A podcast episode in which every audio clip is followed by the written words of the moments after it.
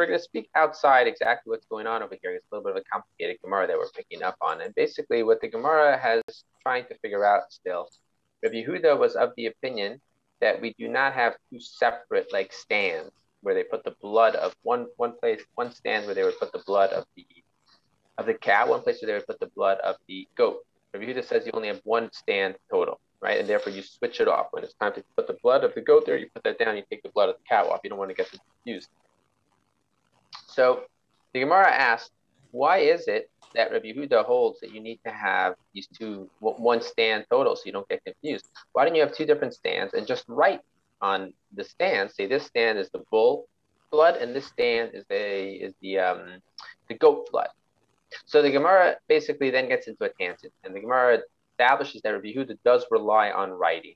How do we know Rabbi Yehuda relies on writing? It goes to a special case where we see that Rabbi Yehuda relied on writing to define for us exactly which which item is which. So we see that Rabbi Yehuda does rely on writing. So why doesn't he rely on writing over here? Okay. So the Gemara then says, well, gets into this tangent topic of Rabbi Yehuda not relying on brera. So brera means when you do an action later on, and that action later on will then define what really happened earlier. Okay, so Rabbi Yehuda is of the opinion ain brera, that the fact that you did an action later on to define something, it doesn't work retroactively to define what it was in the past. The Gemara tries to figure out how do we know that a view that does not hold the brera. So that's that's really what the conversation that we're in middle of. Okay. So we're going to start from the bottom of 55b, the bottom of Nun Hey Amud Beis. The Gemara says like this. Um, four lines from the bottom. Rabbi Yehuda less they brera. Rabbi Yehuda does not hold of brera, does not hold of this concept of that you retroactively define something that was in a doubtful situation where your later action you get to define what happened earlier. Minalad, how do we know he doesn't hold this? Elaim, uh, if you were want to say Nan, from that which we learned in the Mishnah. yayin mibein hakusim. If someone buys wine from the kusim, we're talking about the kusim were people who did a conversion process, but it was a doubtful conversion process. It was questionable. Later on, we found out that the conversion was completely invalid, but at one point we wasn't sure if it was valid or not. At the time that we thought it was valid, everybody acknowledged they were not actually careful with the laws of the of some of the laws of the Torah. They were careful with some of them, they were not. If you bought wine from them, you were allowed to drink it. It did not violate the problem of Yayin Nesech, because at that point we thought there was a valid conversion and they were Jewish, right? However, there was a problem. The problem is that they didn't necessarily take their trumas in maasros. They did not take off the tithing properly. So if you bought wine from them, here's the story. You buy wine from them and it's Erev Shabbos, it's Friday afternoon, Imcha Shecha, it's right when it's getting dark, and there's no time to actually separate the different tithes from that wine, and you want to drink that wine on Shabbos. What are you supposed to do? We're going to see there is a machlekes tanaim, a dispute amongst tanaim what you should do. Aymed for he should stand up and he should say, Shnei lugin shani asa the hafish, two lugs worth of wine. A lug is a measure. So we're talking about over here is the amount of wine total was 100 lug, right? So it's 100 lug total. So two lug would be the measurement of the truma because it would be 150th total. So two lug that I will later on separate Arehin Truma. That will go for the Truma status. Turning the page now to 56a. Asara Meiser 10 of these lug, which I will set aside, will end up being defined as the first Meiser, the first uh, 10th tithe, which goes to the Levite. Tisha Meiser Sheni. Then another nine lug will be for the Meiser Sheni. It will be the next 10th for the sake of Meiser Sheni that I will bring up to Yerushalayim. Umechal the Miyad. And Mechal, and then he will uh, consecrate the, the tenth onto a coin, and then he'll be able to drink the wine right away. Now, parenthetically, the reason why it goes the first tenth is 10 and the second tenth is only 9, right? In case you're getting confused a little bit. The answer is that the second tenth is being tithed from the later separation, and the later separation only was a was a unit of 90 total. So therefore, you come up with only 9 for your tenth. Okay. Now, they hold that you're allowed to say, I will in the future separate it, and then I'm allowed to drink all of it now up until I reach that point. So that means you're not going to separate it until after Shabbos is over, and then you're still going to be allowed to drink from it when Shabbos is ha- happening. Now, how can you drink from it now? Maybe you're really drinking from the part that is actually going to the Kohen. Maybe you're drinking the part that's actually going to the Levi. Well, the answer is that Reb Meir is of the opinion, yesh brera, that your later actions can define the status of something retroactively. So the later action that you take of defining this right here is after Shabbos is over, you say these 10 lug are for the Meiser Rishon that I'm going to give to the Levi, right? That 10% I give to the Levi. Well, now what you've defined is that that 10% is exactly what was the Levi's from the beginning. Otherwise, you might have thought to say, if you don't hold the Brera, you might have thought to say, what happens is when after Shabbos you say that this is the 10%, that's great after Shabbos, but when Shabbos was happening, maybe you were really drinking from the wine that belongs to the Levi. Rameir says that's good enough. Rabbi Yehuda, Rabbi Yasi, Rabbi Shimon, Eiser, Rabbi Yehuda, Rabbi Yasi, Rabbi Shimon all say that this does not work. Alama Ein Brera would seem to indicate from here that Rabbi Yehuda does not hold a Brera. And since he does not hold a Brera, that is why he required writing in the other case. And if he requires writing and he holds that writing works as an option, then why is it that writing did not work to allow you to have two different stands? The one stand that will write on it, this is the blood of the cow. One stand will write on it, this is the blood of the goat. The Gemara says this is not a good proof from here. Mimai, uh, what's your proof? Dilma Shani Hasa, maybe it's different over there. Kedektani Taima, they actually say their reason. These Rishon, these Tanaim all explain their their, their position. Amrulay Rameir, they said to Rameir, Do you not agree with us that perhaps we should be concerned like this? Okay. So I buy the wine, I buy 100 lug worth of wine. And I separate the, the wine, right? I may separate, not actually separate it yet. For now, I just said I will separate this and this and this in the future, and then I'm allowed to take it. Let's say after I make those separations and I drink some of the wine, but I have not yet physically separated the wine. You know what happens? The wine barrel breaks and all the wine spills out on the ground and it goes in the garbage. What ends up happening? I never ended up taking the proper tithes at a later point in time.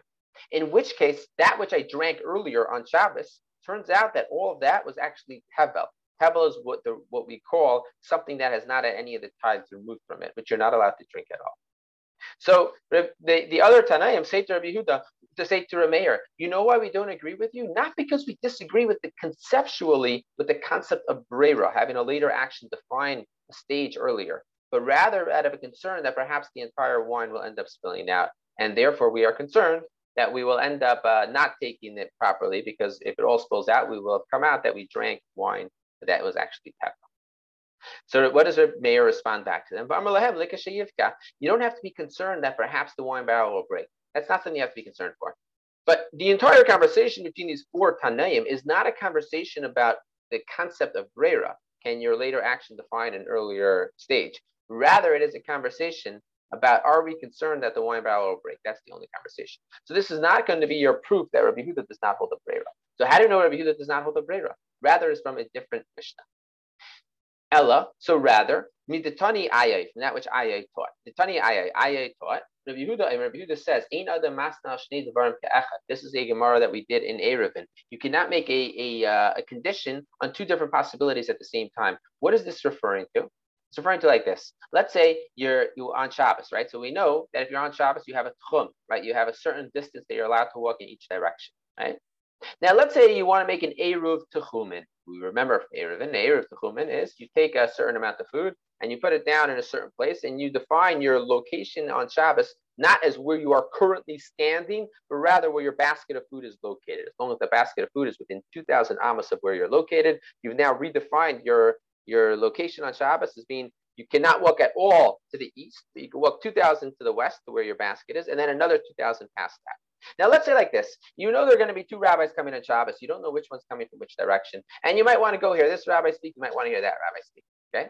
So, what do you do? You go and you take two different two different um Eruv Techumins, right? You take two different baskets of food, and you put one down towards the west, one down towards.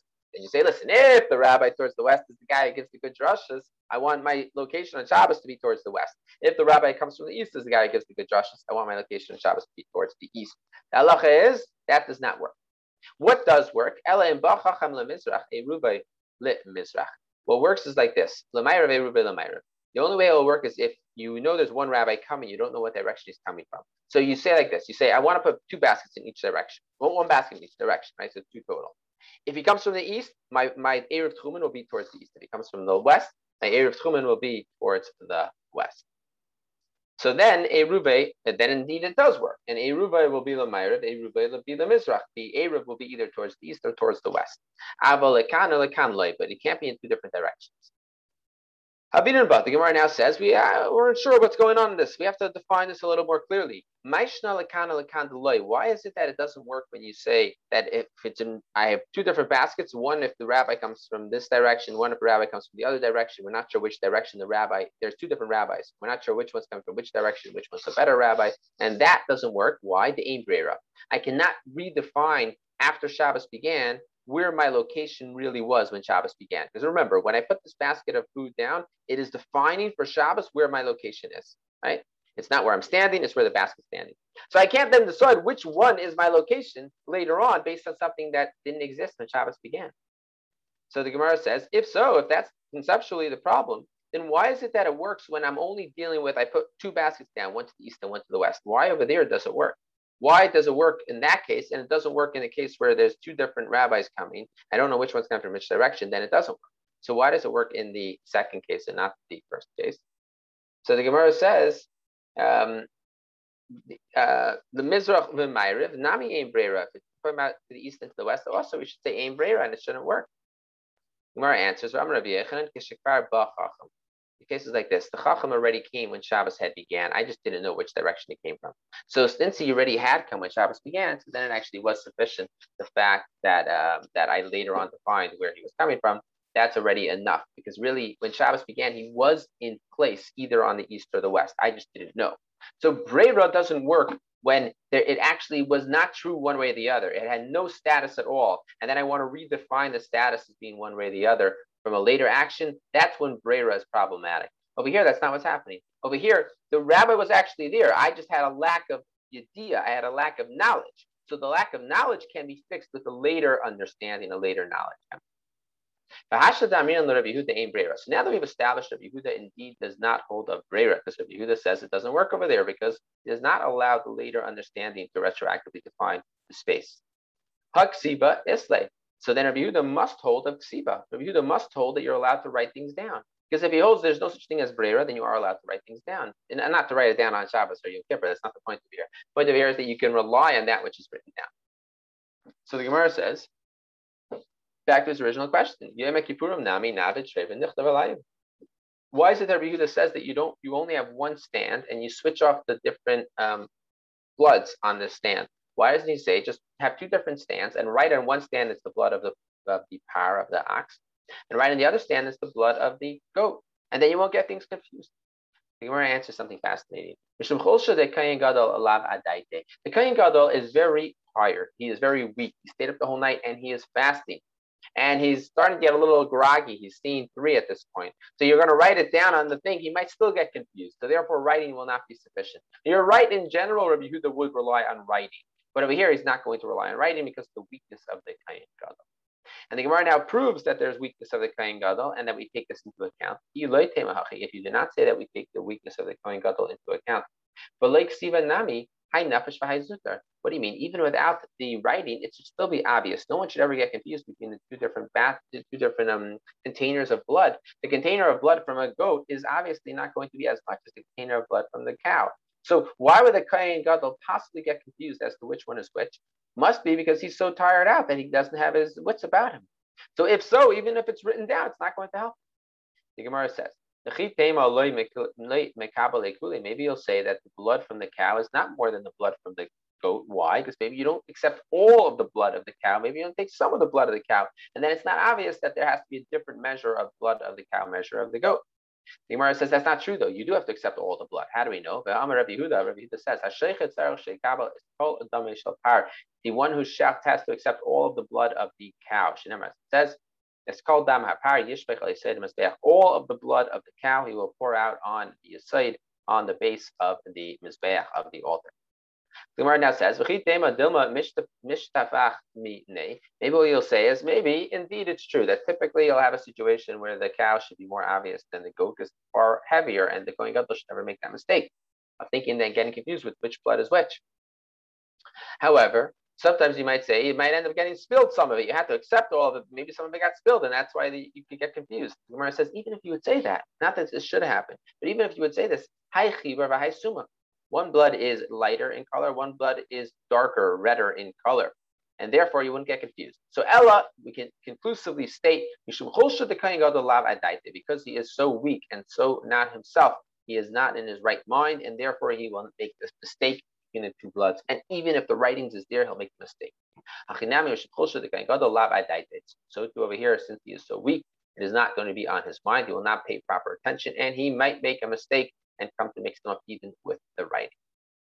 The Gemara finishes with a story of what happened on Yom Kippur in front of Rava. So one time there was someone davening for the Amud in front of Rava, the Amora, and this person is davening. And as we do today, the Chazan for Chazaras Hashatz for the repetition, he ends up saying over what happened on Yom Kippur in the Beis Hamikdash.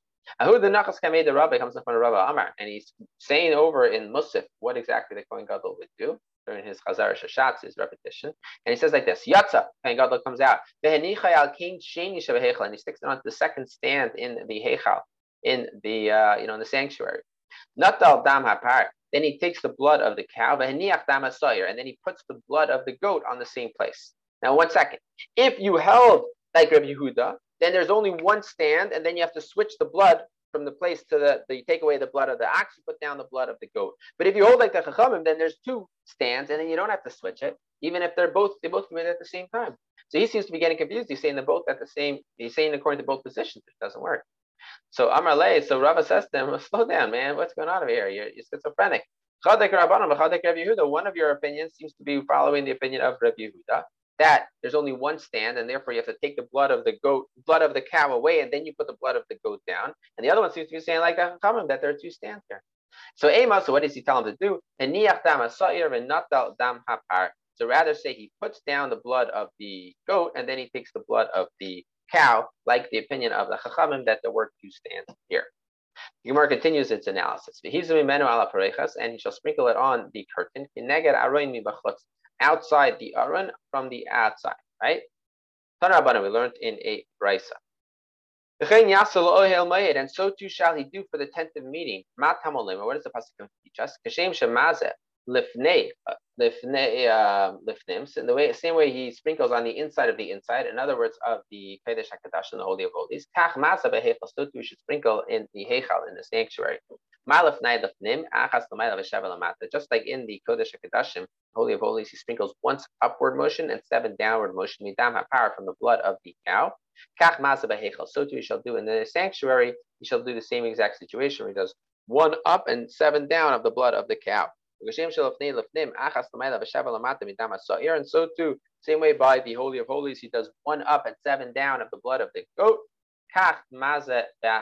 So too he shall do in the Heichal, the sanctuary, the same exact cheshbon. Um, he dwells with them while they are in the middle of being tameh. Even when we are tameh, the Shechina, Hashem's presence is still with us. The Gemara is going to continue with a little bit of a story talking about you know the way the heretics took it, and probably this has to do with like replacement theology, right? The idea that the Christians say that Hashem has no longer a covenant with us, God forbid, right? Chas v'shalom, but rather the covenant is now with the replacement, uh, you know, mission, the replacement uh, nation. Um, so we'll continue this Gemara tomorrow night as Ras Hashem at 8:45. Okay, take care, everyone.